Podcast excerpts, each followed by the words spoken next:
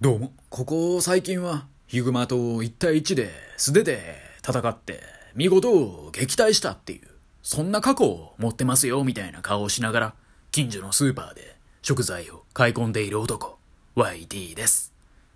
おいおいおい、俺からその特売の卵を奪おうってのか？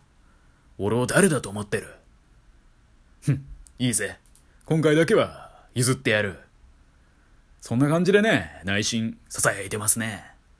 で、これがマジだったらただのやばいやつですよね。だから私はやばいやつですね。はい。今日はですね、いつまで心にちょんまげをつけてるんだいっていう、そういうタイトルで話していこうかなと思います。髪型ってね、自分の個性を出していく上で、かなりの割合を占めてるものだと思うんですよ。やはり時代時代で流行りの髪型って移り変わっていくと思いますし、一昔前の男子高校生だと襟足を伸ばすのが流行ったり、で、そっから時代を経て、最近というか、まあ、最近私高校生じゃないんでわかんないですけど、マッシュ的なんが流行ってみたいな。後ろをね、もう刈り上げちゃうのがトレンドだみたいな。襟足残すのとは真逆ですよね。そんな感じで時代によってね、人気の髪型ってめちゃ変遷していくよねってことだと思うんですよ。まあ、当然丸刈りブームだった頃もあるでしょうし。まあ、丸刈りはね、ブームと呼べるような代物ではないかもしれないですけど、もう勝手にそうされたみたいな形かもしれないですけどね。で、歴史を振り返ると、以後よく広まるキリスト教1549年ですか。うん、私の記憶が正しければ、おそらくね、その時にフランシスコ・ザビエルがやってきたってのは、小学生の時にね、習うと思うんですよ。で、キリスト教が広まっていって、キリシタン大名だ、弾圧だ、隠れキリシタンだ、みたいな、社会的ムーブメントが起きたわけですけど、そもそもね、その授業で初めてザビエルを見て思いませんでした？こいつなんちゅう髪型してんねんって。どう出したらあんな髪型にされるんだよって思いませんでした？私は思ったんですけど、まあこれ周りのね、髪の毛はふっさふさなのに、てっぺんだけは見事な不毛地帯で、ハゲ散らかすっていう言葉がありますけど、散らかってはなかったですもんね。むしろ綺麗でしたよ。あまりにもね、てっぺんだけ何もなくて。で、当時の日本人も愕然としたでしょうね。何こいつって。で、ああいうね、欧米の方って色白で背もでかいし、当時の日本人からしたらめちゃくちゃ怖かったでしょうね。まあ今を生きる我々がね、ある日宇宙人に会うみたいなもんですよね。うん、そら怖いっすよね。でも逆にね、ザビエル側からしても、我々は得体の知れない生き物だなって思ったかもしれないですけどね。なんやねんちょんまげってね、絶対ザビエルも思いましたよね。まあ日本にやってきたね、外国人連中もビビり倒したことは間違いないと。もう何こいつって。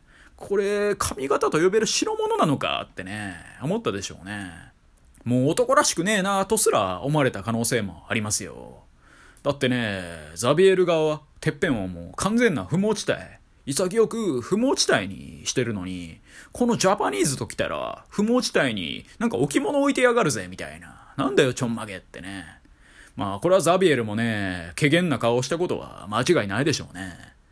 っていうね、そんなちょんまげスタイルとか、ザビエルスタイルとかあったりしてね、今思えばちょんまげなんてね、鎖国マインドの最たるものですよね。江戸時代なんて確かね、オランダぐらいでしたっけね。時の江戸幕府が貿易をしてたのって。で、そこ以外とはね、基本的にもう交流なんか一切せず、まあ、頭だけじゃなくて、心にもね、ちょんまげを乗してたわけですよ。俺たちは俺たちの髪型を生きると、外の奴らは知らねえよっていう。だから髪型も心ももうちょんまげ、ちょんまげで覆われてると。もうこのちょんまげを取るわけにはいかへんと。ただ結局ね、ペリーがやってきて、ピンポンピンポン徳川くん遊ぼうってね、ある日やってきて、それで結局ね、まあ、家開けて、で、ペリーくん入ってきて、で、文明開化がもう半端じゃないってことに繋がったわけですよね。で、その過程で武士たちはちょんまげをね、外していったわけですよね。みんなちょんまげ取って髪型をね、なんでしょう、オールバックにしたりとかしたんですかね。で、ハゲてらっしゃる方は、まあ君ハゲてるねって感じになったんでしょう。土方歳三いるじゃないですか。新選組の元副長。まあ、あいつね、ごっつ男前の写真残ってると思うんですよ。まあ、よかったらね、土方歳三でググってみてください。大体なんかね、椅子に座ってる写真、まあ、それぐらいしか残ってないらしいんですけど、あれちょんまげしてないっすもんね。でね、まあ、あのね、土方歳三の写真から150年以上の月日が現在まで経ったわけでね。まあ、現代を生きる我々は、もちろん頭にちょんまげなんてつけてないですよ。でもね、いろいろと窮屈なこの世の中、肩身の狭い思いをして生きてる方も多いんじゃないですかね。まあ、なんかポイズンな世の中だわってね、日々思うこともあるでしょう。誰かの言いなりになったり、腐った社会の流れに巻き込まれたりね。でもそんなんもう無視していこうぜ。心のちょんまげを外していこうぜっていう、そんな話でした。うん、心のちょんまげってなんだよ。はい。以上、YT でした。今日も聞いてくださり、どうもありがとうございました。